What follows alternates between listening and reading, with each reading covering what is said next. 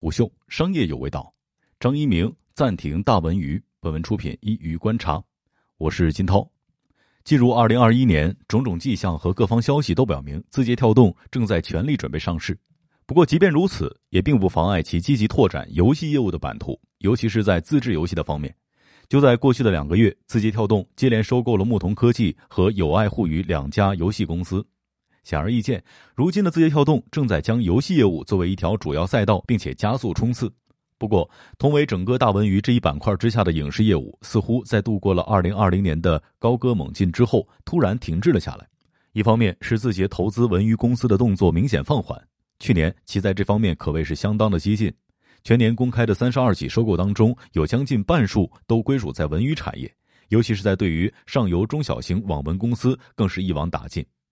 截至三月底，字节跳动在今年更高效地完成了十六起投资活动，但基本与影视娱乐行业无关。另一方面，则是内容方面的偃旗息鼓，尤其是字节跳动旗下最为主要的影视内容平台西瓜视频，去年第一季度依靠字节高调拿下了春节档大片《囧妈》，让西瓜视频等独家发行平台一时风头无两。下半年，西瓜视频则是依靠中视频与加大投入两大法宝，短暂占据了话题中心。但内容行业归根结底依靠的还是渠道和内容。然而就目前来看，字节跳动尽管坐拥不俗的发展渠道，却始终缺乏优质内容。同时，西瓜视频模糊不清的定位，也导致其不管是与 B 站或者是爱奇艺、优酷、腾讯视频的竞争当中，都处在比较尴尬的位置。而目前的视频流媒体行业依然是高投入低回报的行业。致力于做上市之前最后冲刺的张一鸣，似乎也选择暂时收起了他做大文娱的野心。在快速建立起了信息流产品与短视频的护城河之后，野心勃勃的字节跳动转身开始快速加入其他赛道的竞逐，从新消费到视频电商，再到大文娱和游戏，凡是被认为已经是被腾讯和阿里占据的行业，都能够看到进击的字节跳动。经过了超过十年时间的厮杀，如今的长视频平台早已不再是单纯的发行渠道那么简单了。围绕着一个流媒体平台，腾讯、阿里以及爱奇艺都做了大量的布局，其中既有涉及制作的影视公司，也有涉及艺人经济的 MCN 机构。进入二零一九年之后，字节跳动文娱赛道的布局开始大规模的加速，投资了包括无理小说、止于至善、太阳川河等十九家网文、艺人经济、游戏公司和平台。而且在投资的方式上，要么并购，要么股份占比超过百分之十，成为第三大股东，以避免后续被竞争对手搅局的麻烦。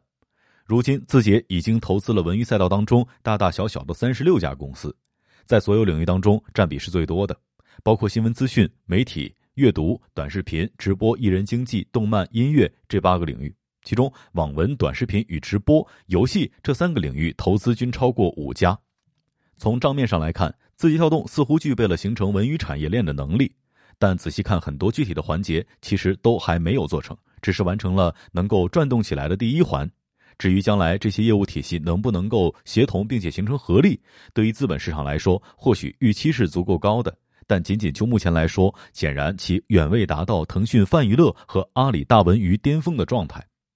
本质上，字节跳动现在的文娱业务还不具备真正生产内容的能力。尤其是作为娱乐影视工业金字塔顶端的电影与精品剧集的制作能力，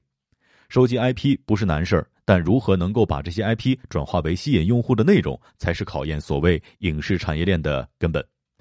而这和字节跳动最为擅长的算法运营和精准推荐，恰恰是背道而驰的。关于推荐算法的强大能力，抖音和 TikTok 的红火已经足以说明问题。然而，对于影视内容来说，从生产到发行都是天然排斥算法的。这也是为什么，即使算法营销一阵子之后，奈飞还是需要不断的吸纳传统影视工作者，试图进入靠技术革新无法占领的领域。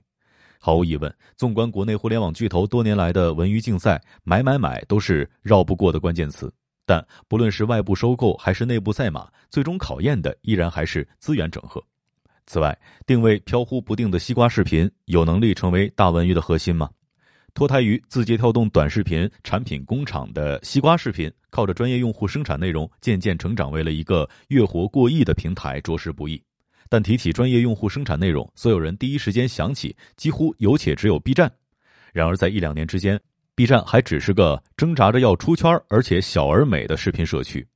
随后的故事大家都很熟悉了。上市之后，B 站摇身一变成为国内专业用户生产内容的代言人，掌门人陈瑞更是毫无顾忌的表示，在专业用户生产内容赛道上没有对手。接着便是去年西瓜视频率先高调定义了所谓的中视频，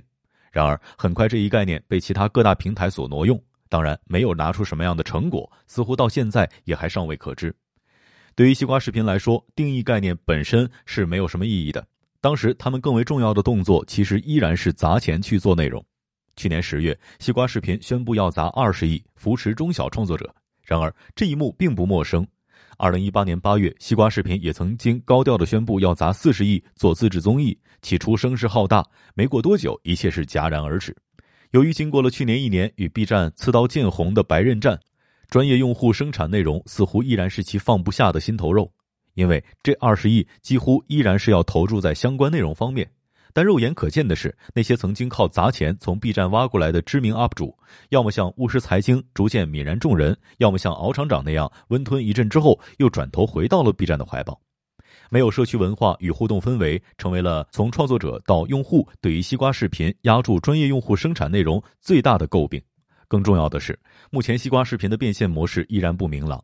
西瓜视频试图打造的变现模式主要有三种：广告植入和广告定制、直播以及电商收入。直接对接客户的内容广告是目前专业用户生产内容的主要变现方式。但西瓜视频的创作者与平台还未对广告主形成吸引力，很难形成持续的供给。而相比于短视频，专业用户生产内容的商业价值其实更加依赖高质量的粉丝与有效的互动，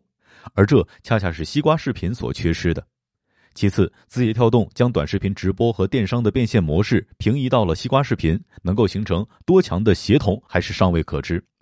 根据媒体的报道，西瓜视频在去年六月暂停了所有自制剧的计划，大概内部又不舍得完全放弃这一阵地，花天价拿下囧妈短暂的独播发行权，四处搜罗奈飞原创电影和剧集，甚至是做到与海外同步上线，都还是证明西瓜视频对于进军长视频的渴望。显然，长视频行业的高投入低回报，多少还是让张一鸣产生了一些犹豫的。尤其是面对这样一个堪称算法黑洞的行业，字节跳动所追求的理性和效率，几乎很难派得上用场。先不提影视娱乐行业天然就是人情世故的复杂背景，早期各个平台都有花过大钱吃大亏的经历，因为内容产品从根本上就不存在一套包打天下的公式，也就是前文所提到的算法和技术很难作用于具体内容制作的问题。因此，影视内容创作长期以来其实更多是一个不断试错的过程，在尝试当中尽可能的去摸索出一套相对可靠的方法论。但即便如此，老马尸体也依然是一个大概率事件。高层的不确定，最后依然还是反映在业务的飘忽不定上。短暂的热络合作之后，囧妈的出品方欢喜传媒带着更多的内容转向了 B 站，因为后者现在对于出圈和自制都有着坚定不移的决心。不少报道都提到，张一鸣曾经告诉如今的西瓜视频总裁任立峰：“西瓜视频不用担心钱的问题。”即便如此，如果不能够真正把钱烧在更有价值的自制内容上，不更快的确定西瓜视频在当下视频行业当中的定位，那么西瓜视频始终难以成为字节跳动大文娱的核心平台。而在核心平台与能力缺失的情况之下，即便有着广泛的产业布局，更多也只能显现一种姿态。因此，在上市之前，张一鸣选择按下暂停键，不失为明智之举。毕竟，如今的娱乐产业已经失去了野蛮生长的土壤了。商业洞听是虎嗅推出一档音频节目，精选虎嗅耐听的文章，分享有洞见的商业故事。我是金涛，下期见。